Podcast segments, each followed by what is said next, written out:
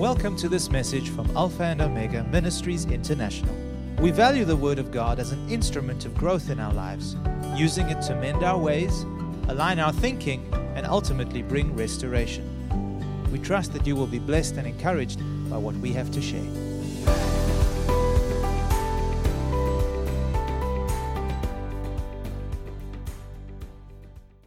The Gospel of St. John, chapter 10 and verse 10, Jesus is speaking here, and I'm reading from the New King James Version. This is what Jesus said The thief does not come except to steal and to kill and to destroy. I have come that they may have life and that they may have it more abundantly. Here, the Lord Jesus drew a dividing line. He drew a line on the sand and he separated the two primary forces on the earth. Jesus said, anything that comes to steal, to kill, and to destroy comes from the thief who is none other than the devil himself. There's no question about it. And then he said, I have come that you may have life and have it more abundantly. So today, I want to place our focus and attention on the abundant life that Jesus came to give us. He said, I have come that you may have life and that you may have it more abundantly. When Jesus proclaimed those words, he introduced the church, the believers, you and I, to higher dimensions of living. And that's what I want to talk to you about today living the abundant life, living on a higher dimension that Jesus came to introduce us to. Here is the question What kind of life do we envision when we think about the words of Jesus he promised concerning the abundant life? What do you see? What do we understand when we think and meditate about this abundant life? Is it a life without fear? Yes, it is. Free from fear, all manner of fear. Is it a life without worry and stress? Of course, yes. Is it a life without sickness and disease? Yes. Can you imagine Christ or the body of Christ because we are members of his body being sick and diseased? The word of God says we have been delivered by his stripes. We are restored, we are healed, we are whole. Is it a life that is filled with joy and peace in the Holy Spirit? Yes, yes to all of that. But it is much more than that. And I want to emphasize that. It is much more than what I've just mentioned.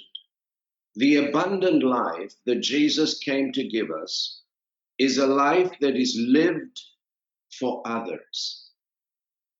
Paul the apostle puts it so beautifully when he wrote to the Corinthians in Second Corinthians chapter 5 and verse 15 when he said that those who live should no longer live for themselves, but unto him who died and rose again. For me, when I think about the abundant life, the life of Christ, it is a life that is lived for others, to enhance, to assist, and to bless those around us. It is the life of Christ that's what the abundant life is, the eternal life. It is the very life of the risen Christ living and working in us and through us in order to serve the interests of the kingdom of God as well as our fellow men. That is the abundant life. It's not just, Lord, bless me and mine. It's not, you know, today I believe that a false gospel has entered the church for a number of years now, and it's being preached, thinking that God exists for me and for my own welfare. And that is that is that is not the true gospel. That's twisting, that's perverting the gospel of the Lord Jesus Christ.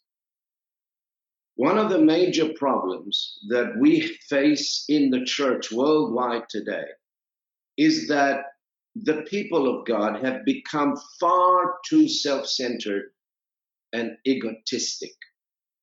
What do I mean by that? It's all about me and mine.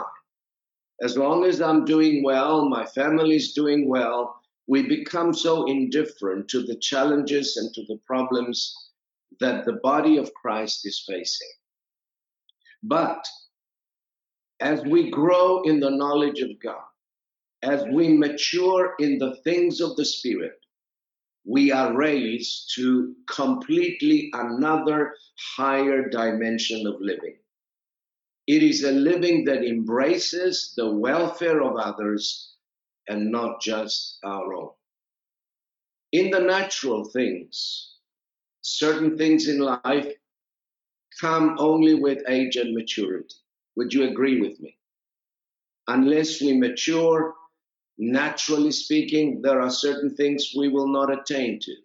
And the same is in the spirit.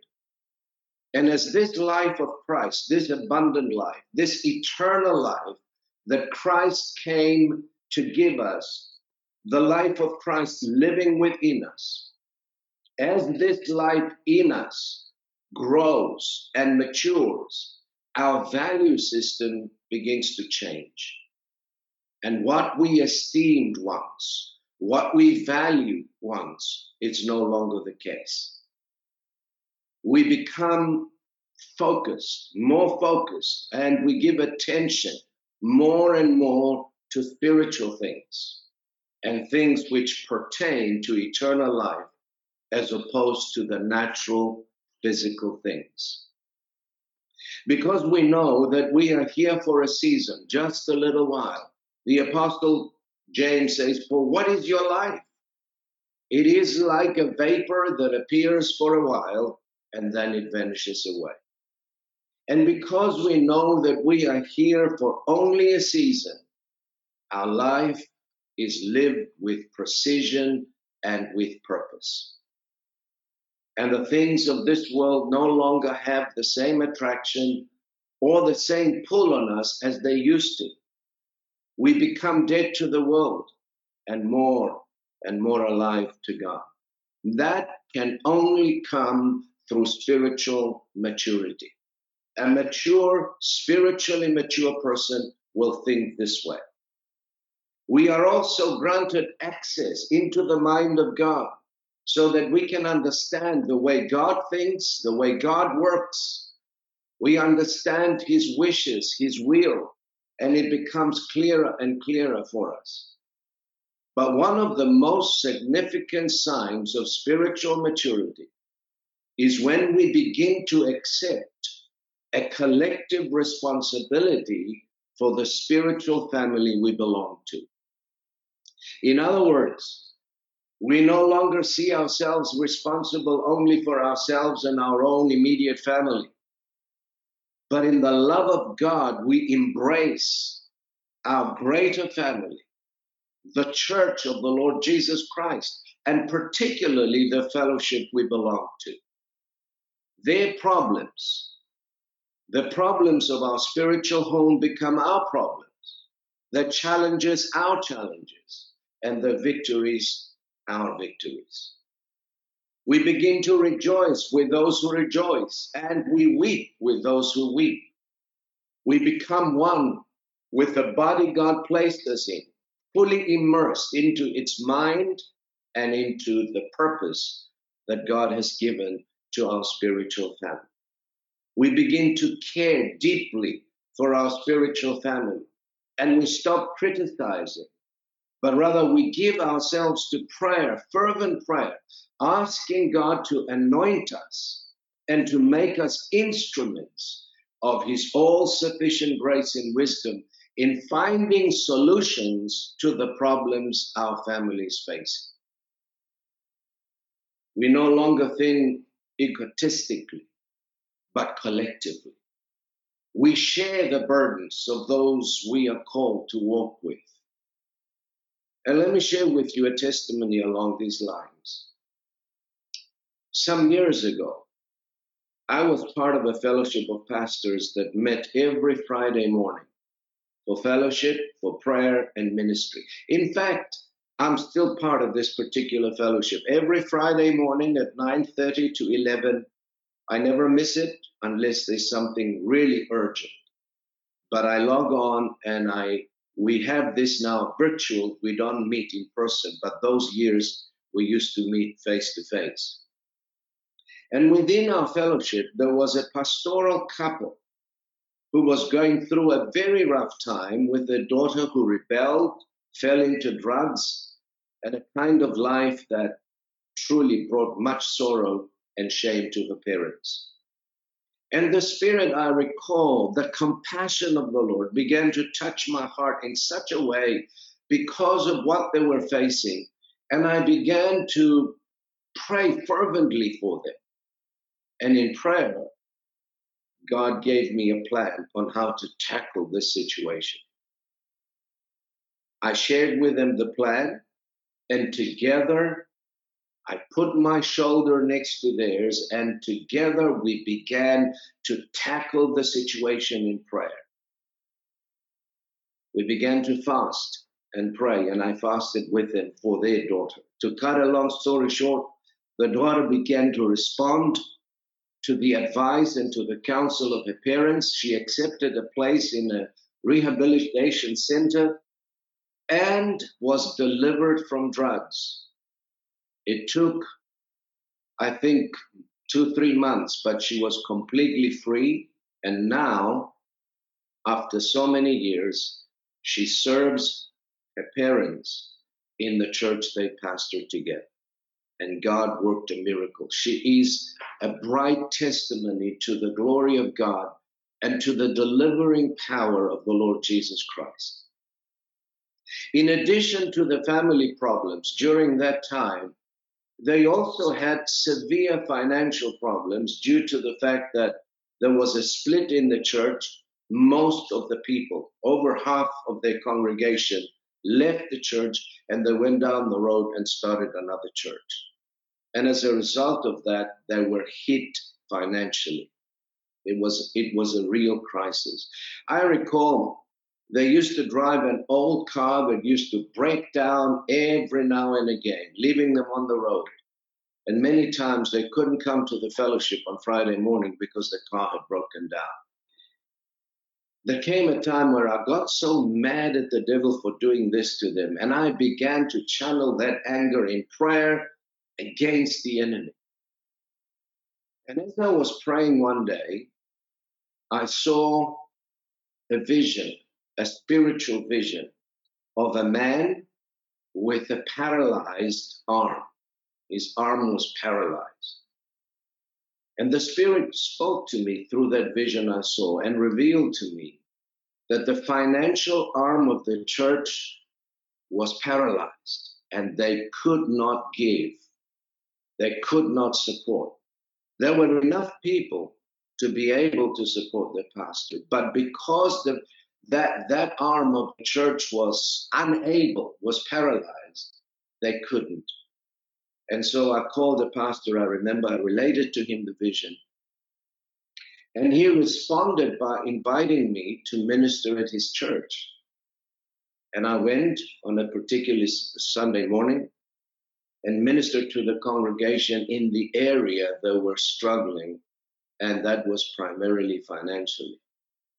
After the message, I recall I gave an altar call in prayer and made an appeal to the generosity. God be praised. That very morning, we raised most of the money needed to buy the pastor a brand new car. And God worked another miracle for that family. Now, many years ago, I heard a brother in the Lord say that the beginning of his ministry, when he was still young and immature, he always prayed that God would send him a man to assist or to meet his need. He prayed that way, he said, because he saw in the scriptures that God always anoints men and women in an hour of need to meet the challenges of the day. Well, later on, he said, when he began to mature in the spirit, he would no longer ask God to send him a man. But he changed his prayer and he said, I began to ask God to let me be that man who would meet the needs of others. And that's what spiritual maturity does. I like that. Why am I sharing this with you? It is to demonstrate to you what spiritual maturity looks like, folks. It is to show you what higher dimensions of living is all about. Higher dimensions of living is allowing the very life of Christ within us to be lived through us in order to bless those around us. Did you get that? We exist for God and for others. Paul said it so beautifully when he said, For me to live is Christ, and to die is gain. Spiritually mature people get involved and they become an answer to the prayers of those who lift up the voice and cry out to God for help. And so I want to challenge you today, not because you're not living this life, but I want us to increase in the area where the fruits of our lives are increased. Look around your spiritual family and see what God sees. Hear what God hears. Love the way God loves. Let's not remain indifferent, but become part of what God is doing and what God wants to do with us.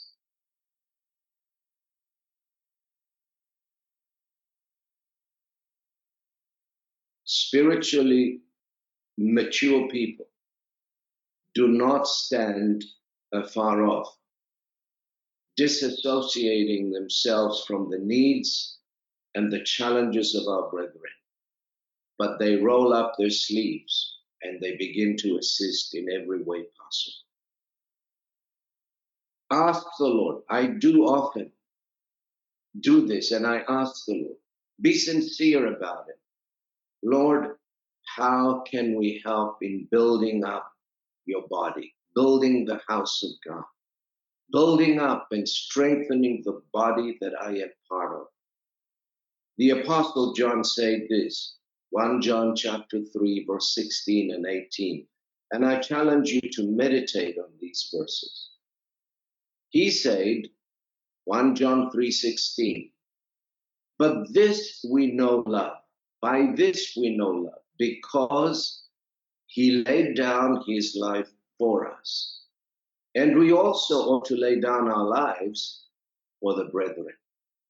But whoever has this world's goods and sees his brother in need and shuts up his heart from him, how does the love of God abide in him? My little children, let us not love in word or in tongue, but in deed and in truth. Powerful words. That's how the Lord Jesus displayed and expressed his love toward us. He didn't wait for us to be good enough before he laid down his life. The Bible says, while we were yet sinners, he died for us.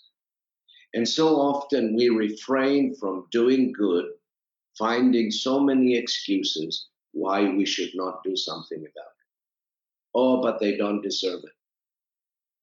And I, I remember I didn't deserve the grace of God. I didn't deserve mercy. You didn't deserve that. All we deserved was punishment and eternal hell, separation from God. But God didn't give us what we deserved. He gave us grace, what we did not deserve. In 2004, in the month of February, as I sat before the Lord in prayer, I had a, a, a tremendous encounter. And in that encounter, I recall the Spirit of God gently, lovingly rebuking me.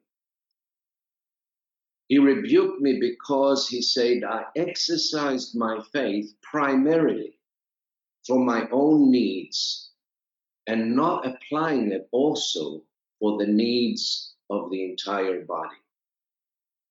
And this is what he said to me Son, I have taught you how to believe me. I have taught you how to exercise your faith in regard to my promises. You have seen the benefits and the blessings that flow from me because you believe. Using and exercising what I taught you in regards to your faith only for yourself is selfish. You must not only teach others what I taught you, but you must also exercise your faith in finding solutions for the problems and the challenges your brothers and sisters are facing, especially those with whom you associate with. Well, needless to say, after that encounter and the gentle rebuke of the Lord, my perspective began to change and began to take on the collective responsibility for the body and not just for my own needs and the challenges I face. My brother, my sister, we are the body of Christ. Whether we agree or not, or like it or not, we are our brother's keeper. That's what the Bible says. You are your brother's keeper. Immature people will point the finger to the problems of others and find fault. But spiritually mature people embrace them, and with compassion, walk with them on the road to restoration. And I have learned through the years that I have walked with Christ that the greatness of a person's life is not measured by the wealth he possesses or by the position he holds or the education he has or the status he achieved but by his servant heart. God measures the greatness of a person's life by how many people he serves and how well he serves them. Why is that? Because the greatness of a person's life is not measured by duration, but by donation. God doesn't care how long you live is what you do with the life that is given you. It's what we do for others, folks, inspired and motivated by the love of God that makes us great in the eyes of the Lord. Mother Teresa once said, one of the great diseases in the world is being nobody to anybody. Did you hear that? Our life will be defined by how well we serve those whom God has called us to serve, beginning with our spouse, our children, our church, and our community. This is our primary purpose in life as believers to receive God's love and then give it away by serving those whom God appointed us to serve. And this has everything, I believe, to do whether we would live under an open heaven or a closed one. I laid awake for quite a while with these words ringing in my ear, in my mind. It was my spirit communicating with my mind. I had to get up and write them down in case I forgot them. It was well after midnight on the 1st of April 2011. And this is what I wrote in my diary. I find my greatest expression in life and the greatest release in ministry by serving those whom God has given me to serve and by helping them become all that God had called them to be. And I began to go through them one by one, beginning with my family And I saw this to my astonishment. God has enlarged my territory through servanthood. By serving these precious people and ministries, with the grace the Lord has given me, the boundaries of my influence in Christ had increased tremendously. As I close my message today, I want to remind you of the words the prophet Haggai said to the people of God, who, for one reason or another, had neglected the house of the Lord. And I'm reading from the book of Haggai. It's a very small book, but carries tremendous message. Haggai chapter 1, and I'm only going to read seven verses, or rather from verse 7 through to 11 from the New King James Version. And this is what the Lord says Thus says the Lord of hosts Consider your ways. Go up to the mountains and bring wood and build the temple, that I may take pleasure in it and be glorified, says the Lord. You looked for much, but indeed it came to little. And when you brought it home, I blew it away. Why? says the Lord of hosts. Because of my house that is in ruins, while every one of you runs to his own house. Therefore, the heavens above you withhold the dew, and the earth withholds its fruit. For I called for a drought on the land, and the mountains on the grain, and the new wine, and the oil, on whatever the ground brings forth, on men and livestock and on all the labor of your hands. Hard words the prophet began to prophesy. And the Lord, through the mouth of his prophet, rebuked his people for neglecting his house, while he said they ran around taking care of their own houses and living in luxury. You see, the lack of concern and compassion for the house of God brought these people under severe judgment. The Word of God says they experienced drought, they had crop failures, they had financial and physical lack, as well as emotional unfulfillment. And I believe this very word is relevant for the worldwide church of the Lord Jesus Christ today. Very often, the concern for our own welfare leaves no room for the welfare of others. The concern for our own welfare at the expense of neglecting the house of God, which is no longer, remember, a physical building. The house of God is his people. The house of God is the church of the Lord Jesus Christ. And neglecting that has caused us many a problem. I pray that none of us in this fellowship will ever encounter such problems because I believe we care and are compassionate enough and are committed to each other. And let me say this as a testimony. In our fellowship, I have seen and experienced such generosity from our people, so much so that we want for nothing. God has blessed us so much that we are able to bless others when the need arises.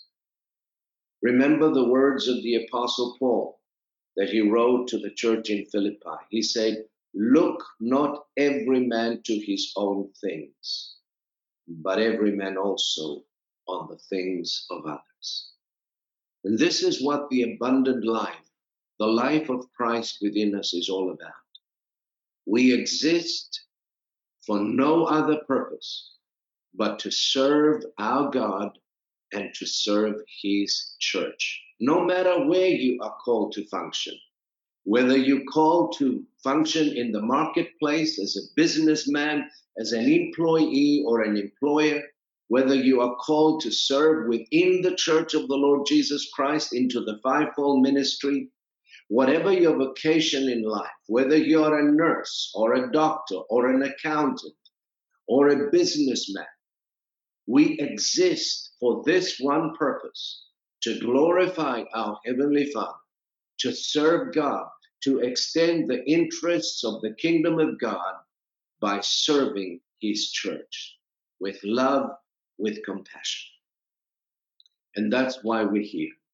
And Jesus said it in Matthew 6:33. He said, "Seek first, not last, not second. First, the kingdom of God. In other words, the interests of God's kingdom. In every decision we make, we should stop and ask ourselves, how will this enhance the kingdom of God? Will this, what I'm about to do, will it bring glory to God? Will it Will it enhance the kingdom or will it bring shame? Or will it cause hurt? That's why Jesus says, Seek first the kingdom and his righteousness. And then he said, All these other things will be added to you, not be taken away, but added to you. And that should be our priority, folks. So this is, I believe, the word that the Lord gave me to bring to you today. I pray that we will meditate on it, that we will not just be hearers, but doers of the word. Engage with what God is doing. And one area where we need all of us to engage in is in the area of prayer. When we hear of someone who is sick, when a prayer request is sent out, don't say you will pray and not pray pray fervently. Seek God. And don't just talk to God about it. Wait until He gives you an answer. We serve a God who speaks. And I have learned this that when I fervently seek God about someone, He would always talk to me about that person. But God will never talk to me about someone I do not pray for. And I challenge you that when you really get involved in prayer, praying for someone, praying for your fellowship, praying for your pastor, praying for the needs of the fellowship, God supernaturally will reveal things to you that no one else knows. And you will know what to do, when to do it. You will know when to send an encouragement and not. And that's where we begin we begin with prayer. Amen. Very often, God would appear to me in a dream and give me a dream or a word of wisdom about someone or about a situation I'm praying for. As I mentioned to you, and there are many other testimonies that I don't want to share tonight, where God anointed me and showed me things how to help someone. He would appear to you and he would show you what to do, how to do it, when to do it and when not, to hold back and wait. Amen. So as we close, let us pray. Father, we thank you for your goodness to us, for your mercy and your loving kindness. Thank you that your love is unconditional. You find no fault in those who ask from you wisdom, grace, mercy. You always give and give generously. And Father, I want to thank you for every member of our spiritual family. Thank you for the heart. Thank you for the generosity. Thank you for their compassion. Thank you that they are involved with what you're doing in this family. And I pray that that involvement would be enlarged, that we would see your glory, dear Lord, that we would see you at work, that we would experience miracle after miracle, sign and wonder after sign and wonder. We pray for those who are frail in body, and we ask, Father, that you would rain upon them your healing grace, your healing balm, that you would restore them from the top of the head to the soles of the feet. Those who are discouraged, we pray that you fill them with courage and hope those who are struggling in relationships. We pray, Father, that you would give them wisdom how to deal, how to work out, how to reconcile with the people that are at odds with. We ask all of these things in the wonderful name of Jesus, and we thank you for it. Amen. Amen. Thank you for listening to this message. For additional resources or more information about this ministry, come and visit us at alphaomegaint.org.za.